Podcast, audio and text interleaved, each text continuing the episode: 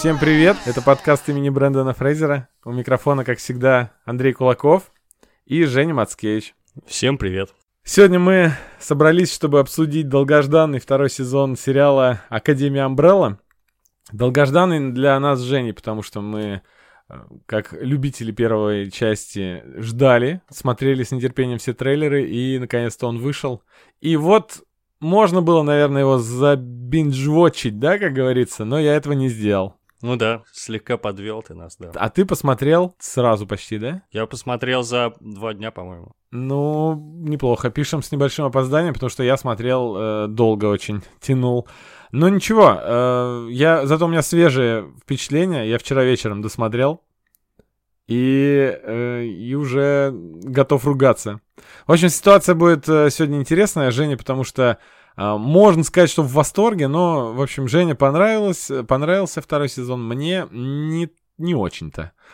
Поэтому посмотрим, что выйдет из нашего разговора. Аргументы, пожалуйста, да. Ты заранее мне написал, что тебе уже не нравится. Я сказал, что мне понравилось больше, чем первый сезон. Ты меня удивил этим. Поэтому мне интересно, что тебе не понравилось. Я думаю, у тебя какой-то эффект был из-за того, что ты Doom Patrol смотрел. И поэтому на контрасте как-то, видимо, Umbrella не вывезла. А я ничего не смотрел. Ладно, расскажу про мои впечатления. Именно ты уже упомянул. Я посмотрел Doom Patrol, и это подкосило все. Дело в том, что первый сезон Umbrella, я помню, как я смотрел на таких эмоциях, что смотрю что-то странное, какую-то полную дичь, и все это мне так нравится, потому что там был говорящий обезьян, что еще там было из странных таких вещей. Мужик, у которого морская золотая рыбка вместо головы. Да, ну, в общем, дичь была такая, довольно интересная. Но недавно я смотрел Doom Patrol, а там дичь такая, что, ну, во много-много раз превышает Академию Амбрелла. Вкратце, если кто не знает, сериал по комиксу Doom Patrol примерно с похожей концепцией, потому что там в особняке живут люди со сверхспособностями, они психически очень неэмоциональные люди, и у них есть лидер такой престарелый. Ну, в общем-то, очень похоже все на Люди Икс, и Академия Амбрелла писалась как раз под впечатлением Джерард Уэй, когда прочитал Doom Patrol. Схожесть есть, но там такая дурь. И я этой дури так наелся за целый сезон, что включил Амбреллу, и он таким мне показался спокойным, каким-то тихим, непонятным. Нормальный очень, да? Но он, кстати, по сравнению с первым сезоном очень нормальный, потому что самое ненормальное, что там было, это как раз мужик, у которого вместо головы аквариум, а он как раз из первого сезона и перекочевал. Непосредственно в комиксе он был. Был, да. В оригинальном.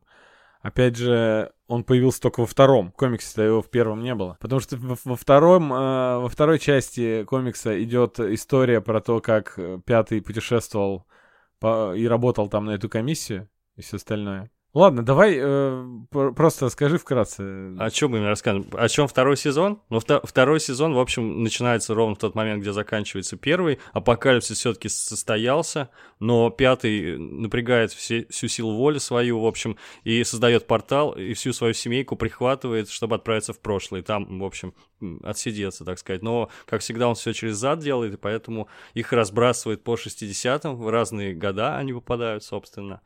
И, в общем, второй сезон повторяет таким образом структурно первый сезон полностью. То есть, опять же, все члены семьи, они находятся, они разобщены, снова кто где, снова они скрываются от обычных людей, потому что 60-е, очевидно, мир еще не готов к людям со сверхспособностями.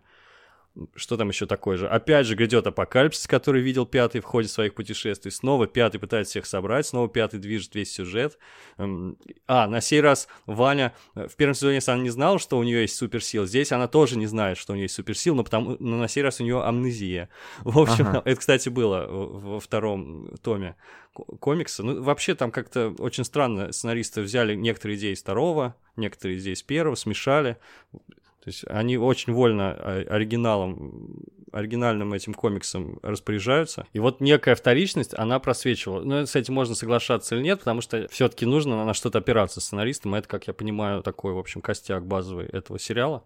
И сложно вырваться из него, из этого прокрустово ложа.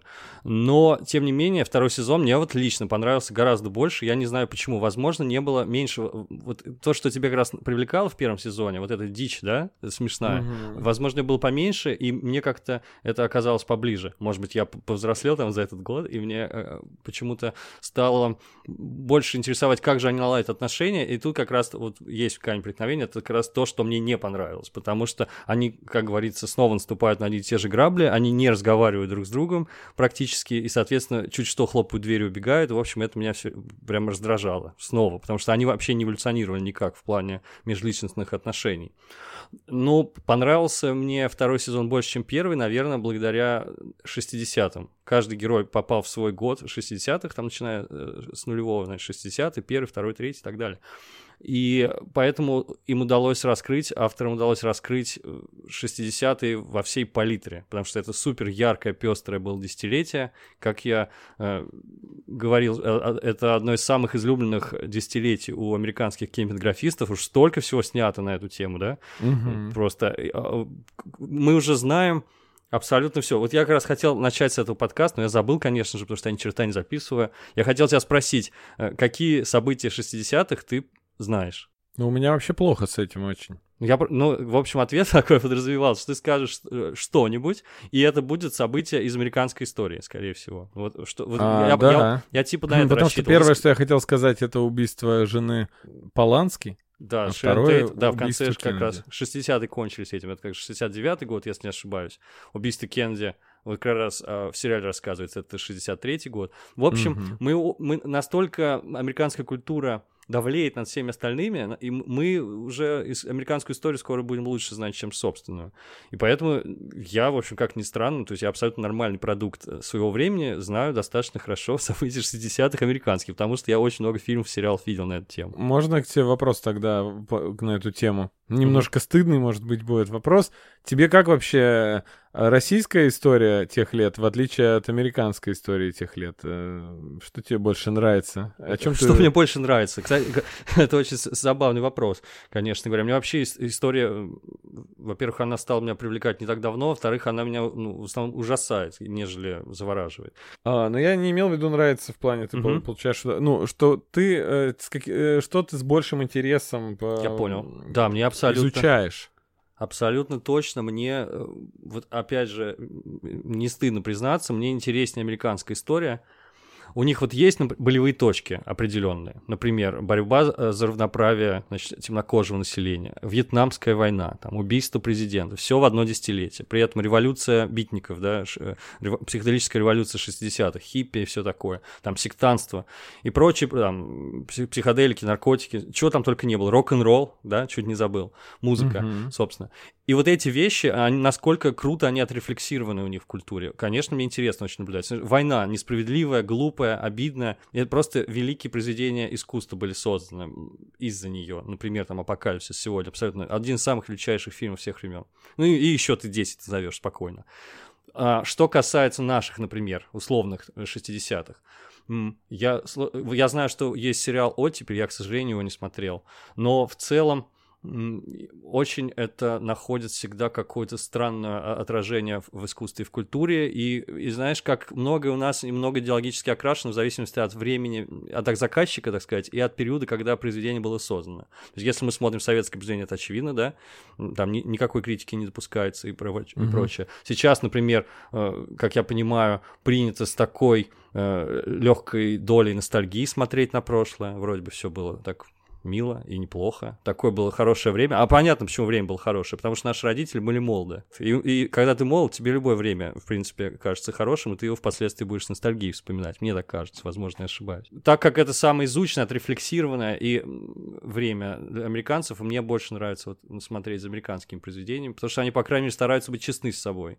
Понимаешь, да? Показать, если война несправедлива была, если руководство было сволочи и тупицы, и посылали на бойню молодых солдат, то они об этом честно говорят. У нас сколько времени прошло, прежде чем подобные произведения честные стали появляться? Я не знаю, 90-е, наверное, только.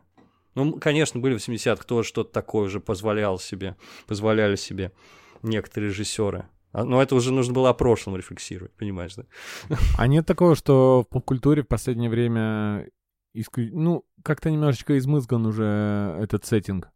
Конечно, ну это как раз признак того, что вот они перерефлексировали, слишком много хотели эту тему закрыть, и при этом, на самом деле, кое-что сейчас свежо выглядит, интересно, какие-то вещи переоткрываются.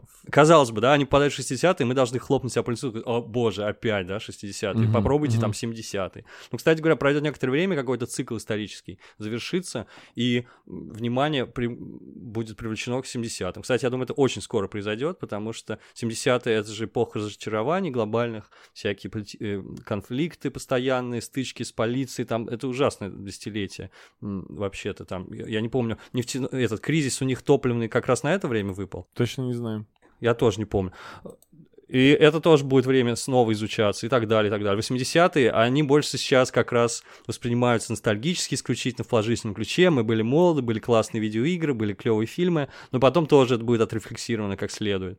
И у нас, я надеюсь, то же самое произойдет. Кстати, мы недавно обсуждали в нашем чате подкаста, я говорил, что необходимо, просто и ждал, что когда вот наши сверстники подрастут и снимут какой-то фильм или сериал про 90-е, про наши, потому что там очень много что есть поисследовать до конца, то есть был там брат условный, были жмурки какие-то, да, где это было в абсолютно заведено, вся вот эта жестокость и криминал, беспредел 90-х. Но там было очень много аспектов у этого десятилетия. Это же период расцвета, период полной свободы. И, честно, еще об этом мало кто высказывался. И при этом я сказал, что есть сериал, Никита нам порекомендовал, напомни, пожалуйста, как он назывался? «Мир, дружба, жвачка». «Мир, дружба, жвачка», да. Но все же, как я понял по твоему отзыву, не совсем то, что я ожидал увидеть. Ну, я его пока не видел. Не тот человек, который должен оценку честную давать российским сериалам. Да почему? Но, тем не менее... Я к твоему мнению прислушаюсь, по крайней мере. Я думаю, что многие наши слушатели тоже... Ну, потому что ты такой же, как я, ну, не очень веришь в российское современное кино, поэтому можешь поверить, что это не очень. А люди некоторые смотрят, поглощают ТНТ и очень мало смотрят вообще остальных. Кто-то про «Игру престолов» не знает ничего, да, но смотрел 20 сериалов последнего года российских. Понимаешь, к чему я веду? Да, я прекрасно понимаю. Для них он выдающийся, а для меня он по-прежнему плохой. Да, ну, есть у нас важный такой в мире сериала «Строение» человек Валерий Тодоровский, режиссер, он вообще-то фильм снимает в основном, но и сериалом он тоже занимается, как я понимаю, и как продюсер, и как режиссер, и он как раз в индустрию верит, ну, понятное дело, он внутри нее находится, и он говорит, что если у нас выходит, типа, 5 крутых, прям, великих сериалов в год, то это очень круто, потому что это уровень, по его мнению, прям американский, то, что у них выходит, там, 150 сериалов, из них 5 крутых.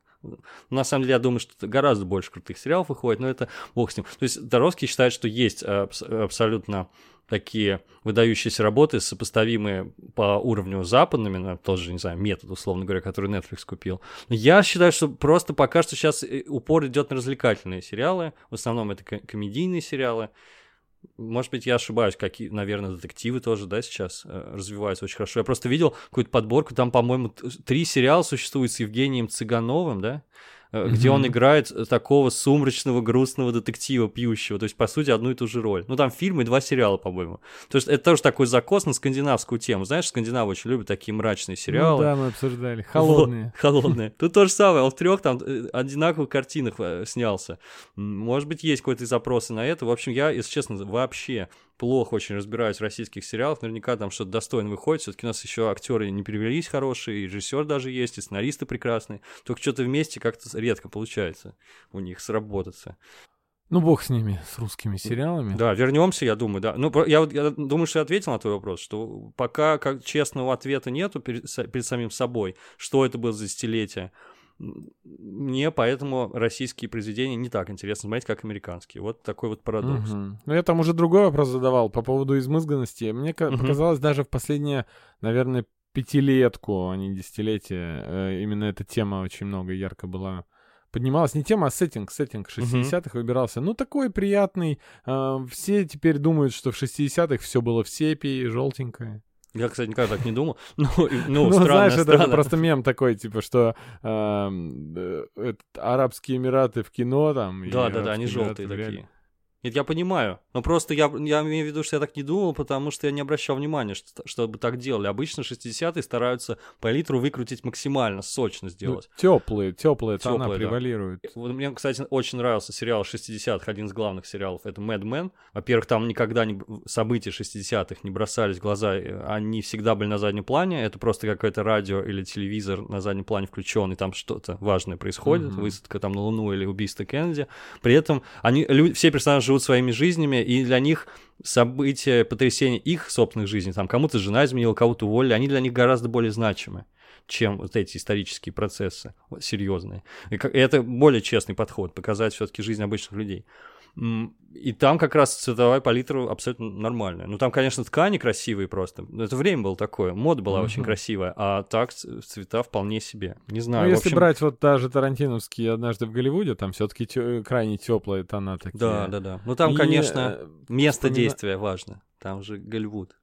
Да, и вспоминаю сериал другой с местом действия тем же, что и «Амбрелла». Это 11... 20... Какого числа там убили-то Кеннеди? 22 ноября? Наверное, 22, я не помню. 11, 23... Ой, 22, 63, ну, короче. Главное, я год помню, 63, да. Да, я сериал Джеймса Франко по Стивену Кингу.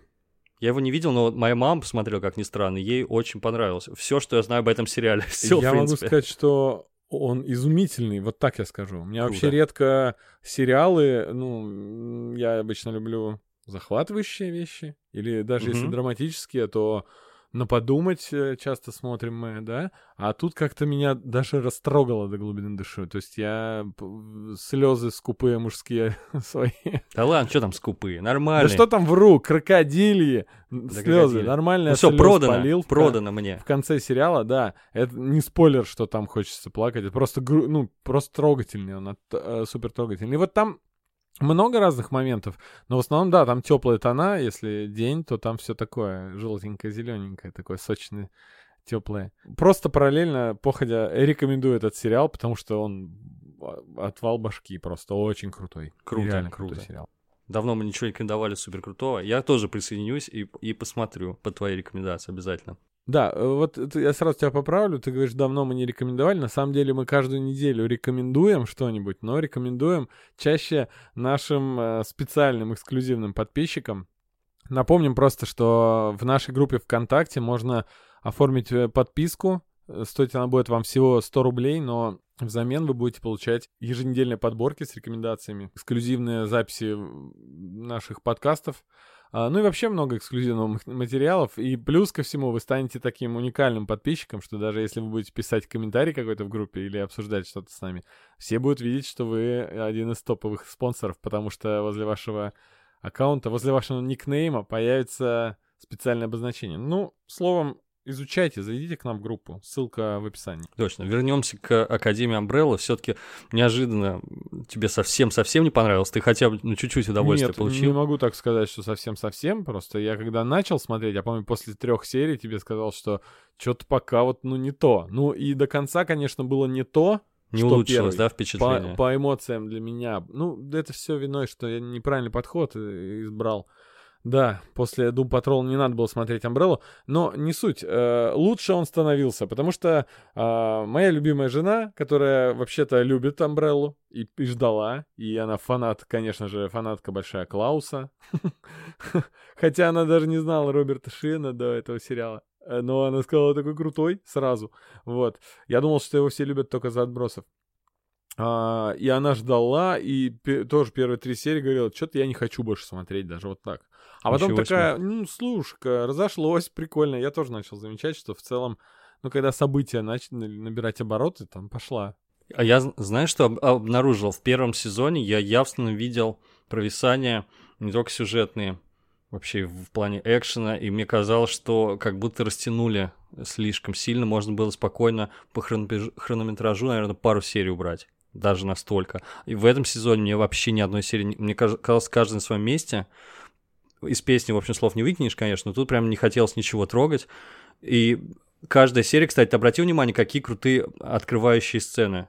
Просто каждый бьет на отмашь абсолютно. Мне очень понравилось, особенно про Пога, если не ошибаюсь, про его историю. Они были очень сильно сделаны, очень здорово срежиссированы. Такой, знаешь, на уровне Хранителей, такие флешбеки классные. Такая ретроспектива, как правило, была практически в начале каждой серии. Вот это мне очень понравилось. Тоже настраивать на определенный лад. И вот мне вообще не показалось, что что-то там было лишнее, и что там где-то действие слишком медленно развивалось. Ну, странно, конечно. Это просто, конечно, особенность субъективного восприятия, ничего не скажешь. Ну, как тебе вообще... Что же я хочу узнать от тебя? Даже не про сценарий, а вот интересно ли тебе наблюдать было за персонажем? Ты доволен их эволюцией, если она была, и прочее? Арками, ну и да, и нет. Например, пройдемся просто сразу по персонажам. Что мне не понравилось? Я же раз уж здесь на стороне зла. Начнем с негатива, да. Сразу здесь из Лютера сделали дурачка. Он таким вот откровенным не был, да? У него он немножечко тупил в первом сезоне, но здесь он такой простачок, уволень и вообще какой-то... Да, с него сделали. Но при этом добавили ему, как кто-то из персонажей сказал, щенячьих чувств. Он такой прям песик, он такой милашка и такой ранимый, и очень тяжело очень переживает личную драму свою, любовную. Тоже необычные такие штрихи к портрету на самом деле. Кстати, очень интересно, я перечитывал комикс специально для подкаста, потому что я читал давно комикс предыдущему еще выпуску нашему прошлогоднему. И я заметил, как некоторые вещи, которые сценаристы использовали, а я не обращал на это внимания. Прям какие-то абсолютно незначительные детали. Я подумал, надо же, вот они очень внимательно читали. Какие-то так просто есть, штрихи. Есть детальки, давай. Например, не будет спойлером, наверное. К черту, мы же все равно обсуждаем и рассчитываем все-таки, что вы посмотрели уже. Что там появляется персонаж, у которого тоже есть суперспособности. Кстати говоря, это в первом же выпуске Академии Амбрелла написано, что во всем мире 1 октября 1989 года родилось 43 младенца. И я как человек, который очень любит, точнее, которому не нравятся незакрытые гештальты, меня всегда это, я честно скажу, меня всегда это раздражало, ну, в психологическом смысле. Как-то 43 младенца, а он нашел всего лишь только 7. Сэр Реджинальд Харгривс. А там не было пометки тех младенцев, кому удалось выжить? Там не было? Это зависит от перевода, потому что во втором выпуске там тоже же есть краткая предыстория, и там было написано, он смог найти только 7. Семеро из них. Представляешь? Вот. И, соответственно, в сериале появляется персонаж с суперспособностью. Очевидно, что тоже родившись 1 октября 1989 года, тоже, в общем-то, сводный брат для всех этих персонажей. И, конечно, все вот такие крючки еще Джерард Уэй сам лично оставил в оригинале в своем. В общем, вот такие вот детали. Ну, их много было достаточно. И они касаются там, и мамы, и Пого, например, который, оказывается, был испытателем и первой мартышкой, отправленной в космос. Я как-то вообще не обращал внимания, что он везде там, на всех памятниках, он мартышка-космонавт. Он держит шлем в руке и прочие вещи. Угу. Этому как раз нашли место во втором сезоне. Кстати, супер трогательно вообще. И про маму очень много интересного. Да, причем они так здорово во втором сезоне притянули. То есть после первого оставались вопросы, почему здесь вообще обезьяна и почему она говорит. А во втором... Ну, потому что в оригинале, если кто не знает, там немножечко альтернативная вселенная, и давно-давно обезьяны сосуществуют с людьми, то есть там и служат в полиции, там может быть напарник человека, обезьяна. Там, по-моему, 3-4 обезьяны появлялось. Полицейский, какой-то напарник детектива, потом была обезьяна в образе Мерлин Монро, танцующая в каком-то клубе, обезьяна-сержант во время войны во Вьетнаме, в Сайгоне, и, собственно, Пога. Причем я так подумал, что это не... Ну, это тоже альтернативная история, как в «Хранителях». Но, опять же, точка расхождения, если в «Хранителях» это было появление доктора Манхэттена, и дальше он подарил эти технологии миру, то здесь я подумал, что это сэр Реджинальд Харгривс, который является инопланетянином, гениальным изобретателем, он там даже Нобелевский лауреат, и он, что в комиксе, что в сериале, он все поставляет правительству США разные крутые технологии. Я подумал, что это он придумал технологию, как делать мартышек разумными. Угу. Слушай, да, 3-й том я не читал, может быть, там что-то про это говорится. Я как раз хотел спросить, читал ты «Отель Забведен», я, в общем, его приоткрыл только, вот что я сделал. Ага. Надо будет приоткрыть тоже. Про отель Джерард Уэй тоже давно наверняка придумал, потому что в первом томе упоминался какой-то отель, и все. И то есть такой крючочек остался, так что... вряд ли он что-то там будет высасывать из пальца, хотя вроде как третий том он писал уже, когда создавался сериал, понимаешь? Да, это точно. Вообще он интересный очень парень, мне прям интересно. А есть у авторов болезнь после экранизации начинать продолжение писать какую-то смесь с экранизацией, да, будь то Лукьяненко с его «Ночными дозорами», или там, забыл, какой-то у меня еще был пример. Не знаю, у меня, знаешь, какой пример? Он идиотский, он от писателя не имеет отношения, потому что после выхода фильмов о Гарри Поттере еще не все книжки были написаны, как я понимаю. И обложки, которые выходили впоследствии, Гарри Поттер на этих обложках, он все больше и больше стал напоминать Рэдклиффа. Это было очень смешно. У меня есть первая книжка, там мальчик какой-то нарисован, который, как выглядит Гарри в воображении художника. Там в третьей это уже прям Дэниел Рэдклифф. От того же самого художника. Довольно забавно. По поводу персонажей мы дальше двинемся, да? Угу, да, давай. Диего здесь наделили такой... Ну, он и был таким безрассудным очень, никого не слушал, он одиночкой, что по оригиналу, что и в первом сезоне. Но здесь он реально помешанный на том, чтобы спасти Кеннеди. Это очень странно, потому что...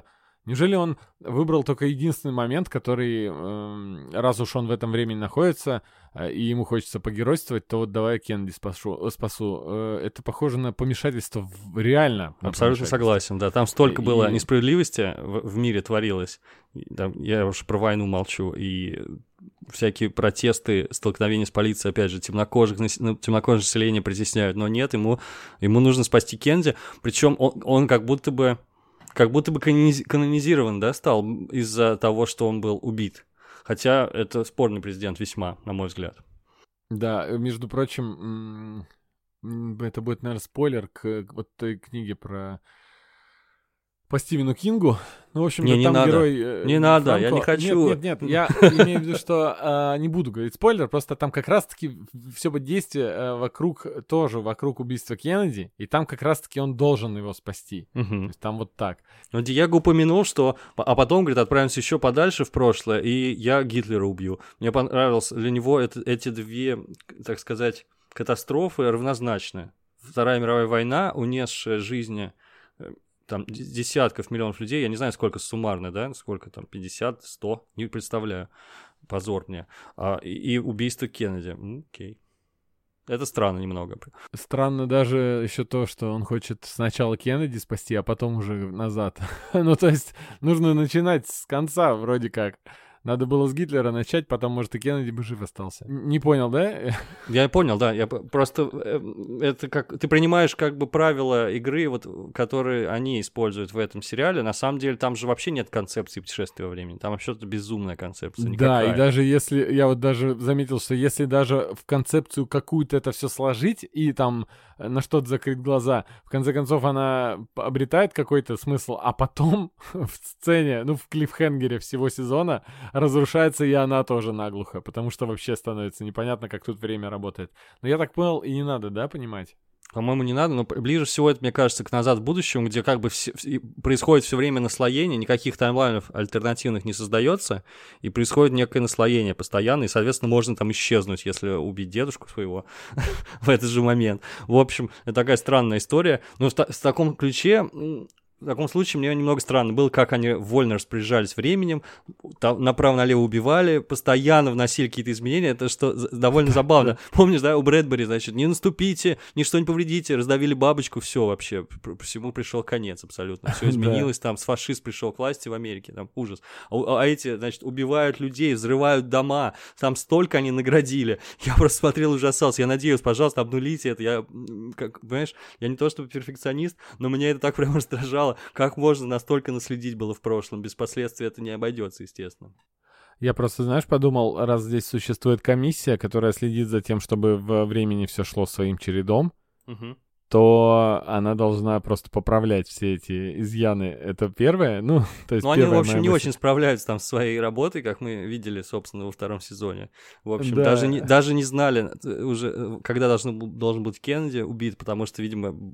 Это изменение вступило в силу, его не убили, потом снова убили, чёрт знает что там. Да, и странно, и вроде здесь Кеннеди должны убить группировка, на которую Харгривс работает, да? Ну, в которой он состоит. Но, тем не менее, мы знаем из первого сезона, что сама комиссия наняла Пятого, чтобы он убил Кеннеди, или я ошибаюсь? Все правильно. Так и было. Ну что это за бред тогда? Комиссия, это... значит, знала, что Кеннеди нужно убить, и...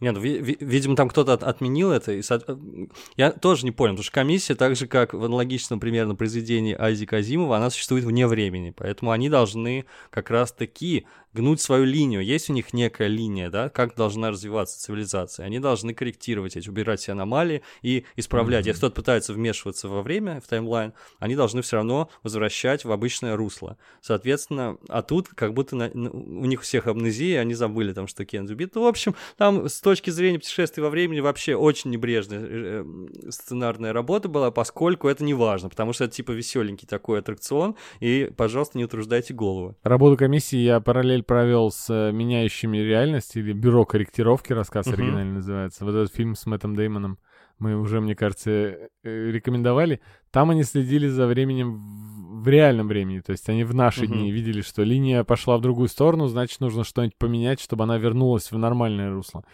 Буду верить, что здесь так же, что Хёрб, этот прекрасный низкорослый мужчина, который стал главным, да, он там, ну, не совсем, что он поправит все как надо, и все убийства, ну, здесь все, да, произошло из-за членов Академии. Да, то тоже все, хотел все обратить внимание, что первый «Апокалипсис», они очень странные супергерои, они, по сути, очень такая пародия язвительная на супергероев, потому что они все время предотвращают апокалипсис, причины которого являются сами. Это было в первом сезоне, это было во втором сезоне, то же самое. Да, но еще до того, как выяснилось, что это Ваня, у меня первая мысль была, что, а может быть, здесь апокалипсис-то просто из-за того, что вы просто конечно, из-за вас, идиоты, это, по сути, так и было. Они же там в первой же сцене, одной из первых сцен первого серии, они там все, значит, своими суперспособностями, и Советский Союз бомбит Америку, значит, пытаясь их уничтожить. Конечно, я сразу понял, что дело в них. В общем, тут не нужно себе пядей во лбу быть. Кстати, вот еще один ляп, который мне не очень понравился. Они забыли про это. Как быстро советские солдаты высадились в Далласе. Я тоже не понял, как. Слушай, так там не быстро, там дней 5 прошло. Нет, а вообще, в принципе, как советские солдаты могут высадиться в Далласе? Да. Я не совсем понимаю, вроде там и ПВО существует. Ну, в общем, это странно. Вообще, советские солдаты, идущие в американской земле, это странная история. Это тоже забавный, да, факт. Но я просто про то, что начинается сериал с того, что Пятый видит всех своих братьев-сестер, которые участвуют в масштабной, значит, этой войне, и у них уже способности прокачаны так, то есть они здесь давно уже живут и прокачали свои способности. Ага, да. Нам откатывают на неделю назад или чуть больше, оказывается, к этому моменту у них ничего у них там не прокачано. Я думаю, ну хорошо, значит, за 5 дней сейчас они все преобразятся. Клаус там научится работать с мертвецами там как-то, да, там, потому что очень круто, он как Арагорн буквально вел армию каких-то... Да, у меня тоже была такая ассоциация, точно. И да там все, даже Бен там очень крутой, почему-то вдруг оказалось, что он может материализоваться. А, так он в конце первого сезона научился с помощью Клауса это делать. Да, но тут он развил свою способность прямо совсем уже в ультимативной форме. Ну и в итоге... Про Бена нужно поговорить чуть-чуть. Ага. Про все это забыли, и только облик такой более-менее остался, потому что они в последней серии просто переодеваются, потому что перед тем, как ехать на ферму, они такие, мы тут неделю ходим в одних и тех же шмотках, давай переоденемся. Все в черное, пожалуйста. Да, в такой же одежде, вот как было в первой серии. Ну ладно, вот такой забавный ляп. Ну и ладно, слава богу, что они не... Нет, по-моему, слово «ляп» вообще неприменимо к этому сериалу, абсолютно точно. Ну, вообще к Нетфликсу, это синонимично же. Ты считаешь, что это очень нетфликсовский сериал, так сказать? Он абсолютно, как бы, помнишь, вот только что ты сказал про первый сезон, что у тебя были там заметны провисания. У Netflix же такая болезнь есть, они делают 13-серийные сезоны, из которых 3 серии в середине можно выкинуть, где все топчутся на месте. Ну, не только у Netflix, но вообще формат такой очень часто грешит, вот. В «Проповеднике» в каждом сезоне было такое, ну, может, кроме финала. Прям буквально 3 серии происходит одно и то же, и ничего не меняется. Во втором сезоне ты такого не заметил? А, я заметил, но не сильно. Ну, то есть было пару серий, где не произошло буквально ничего. Потому что... Там, я не знаю, Ваня в этом кресле сидела, только 3 серии последние. Ну... Как-то там, и было. Пару серий она сидела. Ну, кстати, интересный персонаж она. Ее, по крайней мере, попытались чуть-чуть иначе раскрыть. Кстати, забавно, как влияет реальная жизнь актера на его экранного персонажа, потому что Эллен Пейдж, она в реальной жизни открытая лесбиянка, живет с женщиной, по-моему, они женаты. И внезапно ее персонаж тоже, которая мутилась противным парнем в первом сезоне, она тоже становится лесбиянкой во втором сезоне. Это вот такая интересная просто интересная деталь. И у нас не возникает вопросов, потому что мы такие, ну да, это же Эллен Пейдж, и мы же знаем. И как бы мы на уровне подсознания это принимаем сразу, что от нее можно ожидать. А персонаж-то от себя сам не должен ожидать этого. Она 5 дней назад... Ну, хотя она там просидела сколько-то у них на ферме прожила. Нет, она меньше всех она как раз пробывала в прошлом, 1 месяц да? Ровно. То есть она последней прилетела. Ну вот, то есть она очень мало. Недавно совсем у нее был парень, и только-только она вот узнала, что он оказался злодеем, убийцей, маньяком. Слушай, может, она из-за этого и переметнулась? Она же ничего не помнит этого. Ну, возможно, тут такая красивая история, потому что она же потеряла память, соответственно, она как будто бы обнулилась к своим заводским настройкам. Соответственно, это было ей присуще всегда, просто она не знала, там ей папа очень сильно на уши приседал, и вообще там мозг ей прополоскал как следует и тому подобное. Она жила там всю жизнь как бы не своей жизнью и ничего не зная о себе. Так что вот, возможно, это они имели в виду, что это всегда была ее естественной сущностью, а может быть и нет. Это я чуть-чуть поработал за сценариста. Понимаешь, если пройтись, мне вот эти минусы, я везде их нахожу, но опять же, я не хочу в пух и прах разносить этот сериал, потому что, смотрите, он классный, он действительно прикольный, это уникальное такое явление, и действительно, как явление, да, как сериал по комиксу, который взял когда-то премию Айснера, и Джерард Уэй, который, вдохновившись Doom Patrol'ом, написал Амбреллу, а теперь вообще сам пишет Doom Patrol. Ну, в общем, это крутое явление. Ученик стал учителем. Да. Что-то в нем есть, сложно формализовать словами, если честно. Что-то меня цепляет очень сильно, особенно, в общем, пока я не разобрался. Это, возможно, через год я скажу. Когда вопрос будет... такой. Угу. Тебе не кажется, что про Академию Амбрелла, если рассказывать, она звучит гораздо круче, чем она выглядит? Нет. Кстати, я не заметил вот этого. Ты сказал, что они их сэкономили на графике, а я этого не заметил. Может, я не разбираюсь. А не именно про графику. Я про то, что если рассказать, что 7 человек, которые родились там в один день, у них способности. Понял, да. И ты это смотришь и такой, ну, ходят люди, ну, и способности как-то не реализуются, и да и вообще все не так идет, как тебе хотелось бы. В общем, выглядит это даже типа Бен вселился там в Клауса и пожил в нем. И я как-то... Ну да, была сцена, где Клаус, ну, Бен... Ну, в общем... Нет, это было, кстати, круто, не знаю. Трудно сказать. Да, я понял, просто этот сериал не супергероический, вот и в чем. Это лишь обертка супергероическая. Как мы уже говорили с тобой год назад, первый сезон был про семью, про весь этот ужасный багаж, который мы всю жизнь носим, то, что нам родители, спасибо большое, вложили в голову, и мы, значит, с этими травмами и переживаниями вынуждены жить всю жизнь, каким-то образом их преодолевать и так далее. Здесь то же самое, про то, как люди пытаются быть семьей, несмотря на то, что они очень разные и так далее, тому подобное. В общем, вот эти вопросы поднимаются. На самом деле, я считаю, что это все яркая обертка. Правда, это не про супергероев сериал совсем. Причем там забавный есть момент, когда Пятый ищет Диего, его спрашивают, как он выглядит. Он говорит, как Бэтмен, только ложовый. Причем это очень смешно вдвойне. Вообще Диего сериальный не похож ни капли на Бэтмена, на мой взгляд, но очень похож на Бэтмена его вариант из комиксов. Вот это было как будто бы пародия, я так думаю, может быть, там такой какой-то собирательный образ. Он говорит, как Бэтмен, только ложовый. И действительно, он вообще ничего не делает. Там пару раз морду бьет, 1 раз ножички метает. В общем, да, такой лохматый Бандерас, в общем. Да, Шеги, его сказали, лохмач. Лохматый Бандерас. Юмор, да, вполне себе. Я хочу... 1 раз я в голос смеялся, не могу сказать на каком моменте, потому что стыдно очень. Про пердёж, конечно. Конечно, я знаю. Да, все мы любим сортирный юмор. Ой, блин, так смешно, господи. Причем это очень круто, постарались так-то по-научному, да, подход такой, 5 или там сколько, 7 стадий... психоза какого-то. Да, психоза вызвана тем, что ты видишь своего двойника из прошлого, когда вы в одном таймлайне находитесь. И один из симптомов — это метеоризм. И ты этому не придаешь значения, ну так, какая-то шутка, наверное, странная. Но потом в определенный момент весьма драматический. Там это начинается. Причем обоих персонажей. Господи. Какой примитивный тип, конечно, да. Но мне понравилось. Да нет, это нормально. Причем там же, вот ты знаешь, там сортирный юмор, он есть. И там даже конечно, в лифте они есть, едут, конечно. И почему-то Лютер вдруг портит воздух в лифте. И все. Как не, это не смешно было, извини. Это была какая-то клишированная, дурацкая сцена. И я больше скажу, даже почему-то Лютер до этой сцены даже, на мой взгляд, не выглядел таким остолопом, как он потом весь остаток сериала выглядит. Это его был переломный момент, понимаешь? Помнишь, как в «Мире Дикого Запада» там говорили, что у каждого человека есть какой-то момент корневой, который меняет его личность? И это был момент Лютера. Он пукнул в лифте, и после этого он сломался. Кстати, не совсем. Он после этого, наоборот, обрел себе уверенность и смог перечить отцу. То есть он вырос как личность и там какую-то свою тухлую арку вроде как закрыл.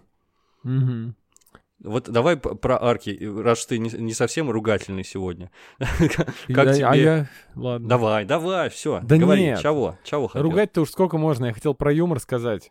Хвали, давай. Насколько я недоволен юмором в целом этой версии сериальной, в отличие от оригинального комикса, который я люблю вообще. Ты смеялся хоть раз над комиксом? По-моему, там вообще смешных шуток не было. Меня извините, конечно. Очень любопытный вид юмора. Я его, наверное, назову английским юмором, потому что для меня вообще... подача материала в комиксе очень напоминает Дугласа Адамса и его «Автостопом по галактике». Потому что там такие шутки вскользь проговоренные. Они даже не шутки, но... Ну, давай пример. Общая интонация тебя... Давай прочитаю один пример. Давай. Например, некоторые выпуски заканчиваются кратким каким-то эпиграфом или подводкой, или цитатой. Например, они там разбомбили парк, детский какой-то парк аттракционов в борьбе с какими-то роботами-терминавтами, да, и в конце выпуска внизу таблица «Сводка смертей и несчастных случаев в парках, созданная ассоциацией против парков развлечений». То есть там родительская ассоциация против парков развлечений. Разве это не забавно? Это забавно, потом... да. Совсем не запомнил это. В одном выпуске, как это назвать, концовку, это эпиграф или... Ну, в общем, надпись была такая. Даже это первый выпуск, эпилог. Вот я зачитываю. Угу. На этом заканчивается первая часть приключений Академии Амбрелла в рассказе «Сюита Апокалипсиса». Впереди вас ждут еще 5 выпусков, по 22 страницы в каждом. Всего 132 страницы. Есть 7 членов Академии Амбрелла и 72 имени на Эйфелевой башне. Между всеми этими числами нет никакой связи. Ну, это такие... Это же как будто, знаешь, как будто редактор добавил потом. Странно, ну просто я читаю, это очень похоже на «Автостопом по галактике», потому что там все вот эти вот изречения автора, они были очень похожи. Вот. Ну, я не знаю, чем вдохновлялся в молодости Джерард Уэй. Всем, чем мог, конечно же. Да. Или, например, там... Дирижер оркестра, который должен устроить апокалипсис, там в комиксе было отличие, там белая скрипка, вот она же Ваня, она должна была играть на скрипке и с помощью скрипки свою вибрацию, но она одна не могла устроить апокалипсис, поэтому они собрали очень много, целый оркестр, и написали специальную музыку. Это была сюита апокалипсиса. И там перед началом этой сюиты их дирижер говорит: дамы и господа, многие годы человек мечтал найти ответ на единственный вопрос. Каким образом можно беспрепятственно убить миллиарды людей в мгновение ока? Ну, то есть, это же шуточки все. Это юмор. Я не знаю, почему ты не считал. Нет, я понимаю, о чем ты говоришь, но... Да, ну такого... Общий настрой, конечно, естественно. Там серьезно невозможно понимать. Они там дерутся в первой серии с Эйфелевой башней, там говорящие мартышки, зомби Эйфеля, да, рыбки в аквариуме вместо головы и прочее. Там общий, конечно, тон иронический, возможно, такой вот вполне себе... Вот я про это хотел сказать, что он отличается от сериального.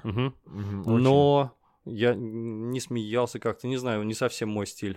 Явно. Я просто хочу предостеречь наших слушателей, что не верите во всем Андрею, потому что это, конечно, на любителя комикса, на самом деле. Ну, вообще английский юмор — это на любителя, да? Некоторые считают, что есть любитель. Странно, что ты сказал английский. Был фильм такой «Агент 117. Миссия в Рио», французский фильм с Жаном Дюжарденом. И я смотрел, он играет дурака такого, в общем, тоже пародия на Джеймса Бонда. И в один момент, там, по-моему, во второй части он взаимодействует с какой-то красавицей из Моссада. И в конце фильма он говорит: кажется, я начал понимать еврейский юмор. Это когда не смешно, сказал он. Я подумал, что это что-то в этом роде имеет отношение, возможно, к этому комиксу. Ну, я не смеялся, но в нем есть свое очарование, это точно. Ага. Если хвалить, то нельзя обойти вниманием снова великолепный саундтрек, причем даже как будто лучше, чем первый, потому что в первом было много таких уж слишком затасканных композиций, что-то вроде Don't Stop Me Now во время сражения. Тут же были какие-то неожиданные очень выборы, на мой взгляд, песен, и мне очень понравилось. Очень классная музыка, она, в общем, как-то цементирует все, соединяет все воедино. И он же очень пестрый, да, сериал? Тут очень разные персонажи, они такие разнородные, как будто бы не могут быть вместе. Ну, собственно, об этом и сериал. У них история даже их в прошлом пошла очень разными путями. То есть один работает на босса мафии, другая живет на ферме, третья с чернокожим движением за права борется, и все это как-то вообще несопоставимо. И, соответственно, музыка тоже здесь очень-очень... Выдержанный, да, имеешь в виду, в одном стиле, да, но как-то вот это работает, в общем, не знаю, это... Казалось бы, музыка — отличительная черта произведения, но это почти про каждого, можно сказать, про каждого режиссера, про каждый сериал, про каждый фильм, про очень многие, но тут как-то очень особняком, в общем, стоит, выделяется, мне понравилось. Ты сказал, кстати, про борьбу за права, и я не могу не отметить степень актуальности. Они, конечно же, не знали об этом, когда снимали. Ты сказал про борьбу за права темнокожих, и просто невероятное какое-то провидение заставило авторов подобную линию включить, которая супер актуальна снова спустя 70 лет, да. Снова звучит. Я правильно посчитал? Нет, неправильно. Ну и что? Почему неправильно читал? Спустя 60 лет полностью не теряет своей актуальности. В общем, даже страшно стало. Кстати, это к вопросу про вот эти радужные времена в прошлом. Как было здорово в 50-е, как было здорово лакировано в 60-е или еще когда-то. На самом деле, если вы начнете разбираться даже в американской истории, вы поймете, там не было никакой эпохи благоденствия, всегда была жесть. Смотрели кого? Вот. Опять же, Mad Men сериал про 60-е, там 99% персонажей — это белые люди, да? Черных совсем другие проблемы были. Ну, в общем, можете посмотреть в этом сериале, кстати говоря, это тоже такой очень яркий в стиле комикса образ, но тем не менее, каково приходилось черным вот на заре этого движения. Собственно, Мартин Лютер Кинг как раз в это время вовсю вел свою деятельность, и, кстати говоря, как я понимаю, это 5 лет до его смерти, то есть это вот-вот произойдет переломный момент. В общем, мне это, кстати, очень понравилось, очень здорово сделано, и довольно с чувством, с толком, с остановкой. Слушай, буквально... В прошлом году в другом сериале про путешествие во времени, в «Докторе Кто», как раз была серия, где они в эти года отправлялись, как раз где был Мартин Лютер Кинг, и все вот это движение, и все сосредоточено именно на этом вопросе было. То есть вот я просто еще один вспомнил пример про путешествие в 60-е. А вот есть сериал «Легенда завтрашнего дня». Там тоже набор людей со всякими суперспособностями путешествует. Вот тебе не показалось, что это скорее уже на их поле игра была? Какое-то такое веселое раздолбайство и полное наплевательство, наплевательское отношение к истории, соответственно, это вот роднит, мне кажется, с этим сериалом. Хотя я только первый сезон смотрел, не могу, конечно, судить полноценно. Когда ты посмотришь Doom Patrol, ты поймешь, что на «Легенды» больше похож Doom Patrol. Вот там все. Там на время вообще насрать. Там они могут где угодно оказаться и что угодно сделать. Там совершенно... другого поля ягода, конечно. Я тебя хотел еще спросить один момент. А вот сам момент с Харгривсом, секрет, да, кто он такой, здесь открыли. Ну и не совсем открыли. А разве в первом сезоне не было прямым текстом сказано об этом? В комиксе в первом выпуске, на первых страницах, да. В комиксе в первых фразах там написано «Реджинальд Харгривс», там филантроп, миллиардер. Изобретатель, натуралист, путешественник и инопланетянин. Точно, и вот этот кадр, который здесь взяли в предпоследний финал 9-й серии, где он вешает лицо на стул, это вот кадр срисованный абсолютно, такая же клеточка есть в комиксе в первом выпуске. Он приходит домой, устало снимает лицо и вешает его. Ну, там не показывают. Ну, в общем, это во всяком случае секрет, а в первом сезоне нам показали только что он очень старый, что ему больше 100 лет, что где-то в конце 19 века, либо в начале 20-го он прибывает откуда-то из Англии, приплывает. Так, а ты не заметил, что там какие-то корабли космические? Тебя это совершенно не смутило, да? А где это было? В этой сцене, где он умирает, там, по-моему, его жена, она превращается, чуть ли какие-то огонёчки там испускает. То есть там абсолютно какая-то инопланетная природа показано, что он какой-то не такой, как минимум. И там какие-то... В сцене, где он умирает, там была такая в первом сезоне? Не где он умирает, а где, по-моему, его жена, что ли, умирает. Это, по-моему, это последняя серия первого сезона, и она очень странная, и, так, и мы понимаем, что как минимум... Ну вот я, как человек, который комикс читал, я понял, ага, инопланетяне. А тот человек... Я не могу, к сожалению, посмотреть сериал глазами другого человека, который никогда этот комикс глаза не видел. Но мне кажется, он тоже подумал, ага, он какой-то непростой мужик, похоже. У него какие-то он космические корабли там, еще чего-то. Ну там все уместно, да, согласитесь, в комиксе? Потому что там вообще суперсказочный мир, где все совсем... И там вьетнамцы-вампиры в 60-х были, и кого-то там зомби есть, там все есть. Зомби Эйфеля, который прожил в Эйфелевой башне все это время, и он управляет ей как космическим кораблем. Мумия какого-то вьетконговца там, не вьетконговца, какого-то мужика, царя который объединил, да-да-да, Северный и Южный Вьетнам. А здесь не очень уместно. Что именно, что он инопланетянин, вообще выбивается из контекста. Потому что они, как ты прав, они вот эту дичь выкрутили на минимум во втором сезоне, привычную нам. И поэтому это немножечко выбивалось, я согласен. Но при этом это круто. Но про Реджинальда, который мы затронули в начале, но до сих пор он как-то тут вообще не раскрыт. Кто такие, почему женщины не были беременными и вдруг родили сразу же резко, и почему их именно такое количество, почему здесь, на Земле, ничего не понятно, и не планировали в эту тему идти. То есть здесь свой сюжет, обособленная такая арка, а горизонтального повествования как такового не было вообще. Да, возможно, мы узнаем в следующем сезоне. Кстати, как я понимаю, уже давно пути разошлись комиксы и сериалы, и все же нам не стоит таких особых подсказок в комиксе ждать. Я думаю, что, возможно, дело в этом Харлане. И тогда будет очень смешно, если окажется, что первопричиной создания вот этих ребят с суперспособностями, в частности, Академия Амбрелла, окажется, они сами, наделавшие дело в прошлом, и там остался Харлан с суперспособностями, кто знает, что он вообще может создать. Они же сказали отцу еще, что вот такого-то числа ты захочешь нас найти, и он же там как бы в первом сезоне показано, что он откуда-то знал, что вот-вот должны родить женщины. Он не то чтобы их узнал из новостей, такой, пойду-ка я этих детей выкуплю. Он как будто бы приезжал даже на место, где рожал кто-то из них. Не было такого? По-моему, мне тоже так показалось. Да, поэтому я подумал сразу, что это они ему сказали, и он их соберет. Но видишь, тут все пошло в другой таймлайн, и непонятно, что будет дальше. Ну, вообще, клиффхенгер очень хороший в конце. Мне уже хочется посмотреть, приятненько, что же будет. Все-таки зацепили тебя. Меня тоже, соответственно, очень было здорово. Я еще пару хвалебных слов хотел бы сказать про персонажей. Мне понравился в этом сезоне, как ни странно, отец. Вообще актер крутой, его играет. Как раз Харгривс. Да, отлично. Он вообще всем хорош, не знаю. Я понимаю, конечно, что он такой говнюк, вроде как высокомерный, который не умеет любить своих детей. Но нам показали, что все-таки он умеет любить. Показали на примере с мамой и на примере с Пого. И вообще очень интересный персонаж. Вот я бы и про него спокойно сериал посмотрел бы с радостью. В целом, мне такие люди импонируют, очень уверенные в себе, и которые говорят, назовите меня старомодным, но я привык к тому, что люди предъявляют доказательства. Он такой человек науки, и при этом может и по щам навалять кому-нибудь. В общем, классный абсолютно. Раскрылся он прям как следует. Вот этого мне не хватало в первом сезоне. Ну, еще про пятого, наверное, хотел сказать.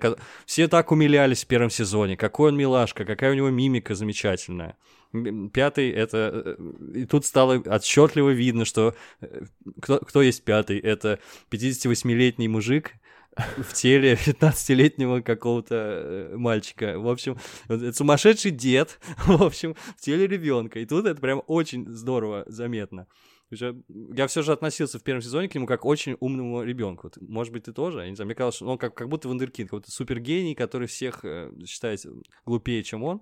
Но тут видно, что это правда дед. Как будто, знаешь, когда тебя помещают в тело более молодое, и ты немножечко разумом тоже молодишься, как там доктор то молодым становится в «Докторе Кто», то стариком, и он принимает черты молодого, и, в общем, я думал, что он тоже немножечко таким стал. Ну, в общем-то, если старика поместить со всеми его болями и тяжестью в тело 15-летнего парня, я думаю, что он воспрянет духом-то, ай-яй как, потому что сразу так легко, наверное, ходить будет. Ой, да, так он причем очень недоволен был. 30-летнего, что там я про старика говорю, тебя посади. Да, он что-то недоволен был, причем тем, что он застрял в теле этого пубертатного господина. Потому что не мог бухать. Но, кстати говоря, в комиксе у него не было никаких проблем со здоровьем вообще. Вообще никаких, потому что у него там супер прокачанное тело, в этой комиссии ему там все накрутили, навертели, по-моему, в сериале тоже об этом сказали, что его подлатали слегка, то есть и остановили процесс старения, кстати. Так что не знаю, насколько он там воспрял духом, но это был бы очень интересный эксперимент. Я бы согласился, если честно. Было бы здорово. А хочешь самую неожиданную параллель проведу Академии Амбрелла? Конечно. От нашего подкаста можно ожидать, потому что мы часто все сравниваем с советской фантастикой. «Жук в муравейнике» Стругацких. Так. 7 детей... Ну, подкидыши, неизвестного происхождения, их нашли в капсулах, да, и есть у них способности или нет, предпочли просто не выяснять, потому что от греха подальше спрятали от них там амулеты, с которыми их нашли. Какие-то там были жетоны, да, у них? Да, были диски с такими же изображениями, которые совпадали с родимыми пятнами, которые были у них на теле. Больше никаких генетических отличий у них не было от обычных, да, от людей. Отправили. Там не только люди были, кстати.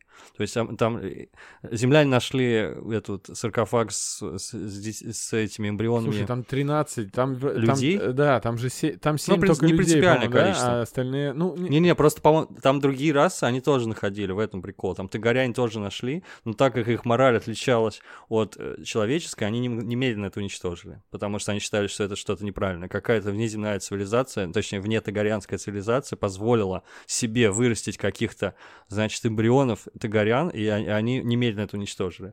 А земляне, так как они супергуманисты в будущем у Стругацких, они решили, что кто они такие, чтобы решать, кому жить, а кому умереть, и они их подселили всяким парам бездетным и скрыли факт вообще полностью. Да, и этот... что меня... возмутило до глубины души, когда я читал впервые эту книгу, будучи подростком, и потом, когда перечитывал тоже, собственно, то, что такую интересную загадку нам не раскрыли, и оправдано здесь, в принципе, тем, что и не надо бы, да, это раскрывать. Конечно, не надо. Да. Я тоже подальше. Раньше... Да, когда читаешь в определенном возрасте Стругацких, тебя недосказанность раздражает. Потом ты понимаешь, ну, в этом и суть вообще была. Или ты вообще не туда смотрел. Они показывали куда-то, а ты смотрел на палец, да, как в фильме «Амели». Вот, нет, тут, конечно, не нужно было раскрывать, но более-менее, кстати, там понятно. Такие ниточки и в других произведениях есть, там плюс-минус понятно. И название произведения, собственно, без спойлеров, оно символизирует смысл. Что же это было на самом деле. Но... Очень крутая книжка, блин, как круто, что ты ее вспомнил вообще. Да, и поэтому... Обязательно читать всем. Да, читайте, знайте, что финал мы уже рассказали. Ну, не совсем, нет. Ничего мы не рассказали, на самом деле, даже рядышком. Возможно, Стругацкие же все-таки сказали, что там вот этот лев, он был обычный, никакой там, ничего на самом деле. Но там же в каком-то интервью они раскрыли, что никакой программы там странники на самом деле в них не заключили точно, но загадка точно, есть, да. Но она другая. Типа, что-то такое они говорили, что загадка детонатора вот этих... Там есть какой-то, да, действительно, неразгаданная какая-то тайна, да. Но там прикол в том, что не факт, что подразумевалось, что земляне должны были найти вот этих детей.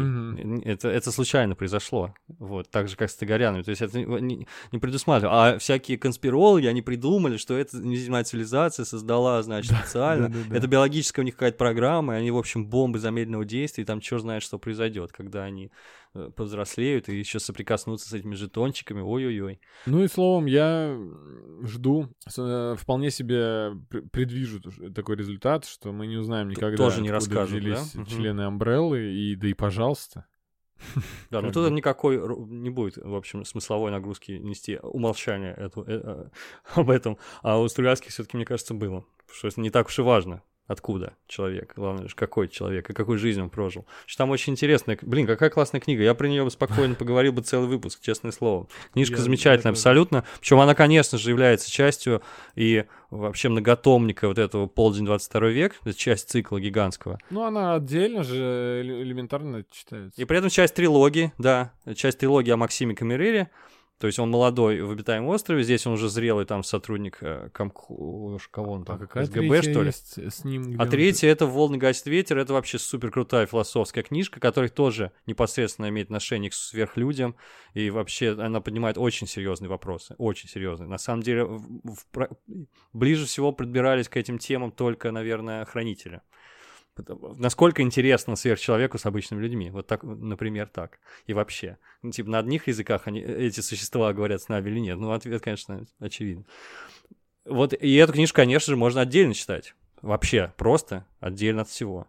потому что вся необходимая информация о прошлом Максиме, о Максиме Камерера, там будет сказано. Поэтому вот мы с Андреем вам горячо рекомендуем эту книжку, потому что она это умная фантастика, а это очень редко в наше время. Ну, это и не наше время. Правда, книжка советская, конечно. Это уже не наше время, да, к сожалению. Ну все, я думаю, добавить нечего к Амбрелле. Я ждать буду во всяком случае, несмотря на то, что у меня были тут вопросики. Но когда у меня не было вопросиков к Netflix, да? Разве я не знаю, я-то думал, что ты такой прям большой поклонник, и я даже как-то это растерялся, когда ты сказал, что не понравилось. Я сейчас перечитал первые два тома, и они мне еще больше понравились, чем в первый раз. Изумительно просто в 6 маленьких журнальчиках собрать столько информации, то есть которой реально хватило прям на целый сезон, помнится, первый сезон. Ну, в общем... А я еще прочел, что он же музыкант, да, из My Chemical Romance, да. И он писал сценарий во время гастролей, между городами, между концертами. В общем, забавная история создания. Про это тоже было бы интересно узнать, но я нигде не видел никакой информации. Я знаю только, что он срывал все время все сроки и все время ругался с издателем. Это того стоило, потому что редко кто-то первым своим произведением, да таким коротеньким, сразу премию получает такую колоссальную в мире комиксов. Ну все, я думаю, что да, можно закругляться на этом. Мы все достаточно долго с тобой болтали. Да, очень. Ну, посмотрим, что из этого получится дальше. В 3-м сезоне надеемся, что он будет как-то стабильно выходить. На Netflix бывает всякое, да, они сами себе хозяева, да и ситуация в мире тут сейчас не позволяет. Но если вы слушаете нас через год, из будущего, может быть, там все уже прошло. Вы как там вообще, ребята, в будущем? Вы живы? Мне, представляешь, там 2 человека, у которых какой-то там iPhone, они на радиоактивной пустоши слушают это и плачут просто. Там Пятый один во всем мире сидит такой, с манекеном он там дружит. Нет, я реально наш мир имел в виду, вот что. Еще шутка была, там Эллисон прощается со своим мужем и говорит, что вроде... Там было что-то проходило, что типа вместе уехать или как-то... Ну, в общем, у меня была мысль первая, что сейчас она его увозит 2020, а там Black Lives Matter. Ну, просто. И он такой, понятно, как вы добились. Ага, да-да-да. Именно так. То есть настолько... Они же сами не ожидали, насколько они актуальны окажутся. Ну, там не только, кстати, об этом речь. Там, например, Клаус, у него не совсем, как квир-персона некая, да, непонятный, кто ему нравится, мальчики или девочки. Он там тоже гонениям подвергается. Угу. То есть они тоже не упустили возможности высказаться на актуальную тему. В общем, за сим позвольте откланяться, дорогие слушатели. Спасибо за прослушивание. И все. И всем пока. Да, всем пока.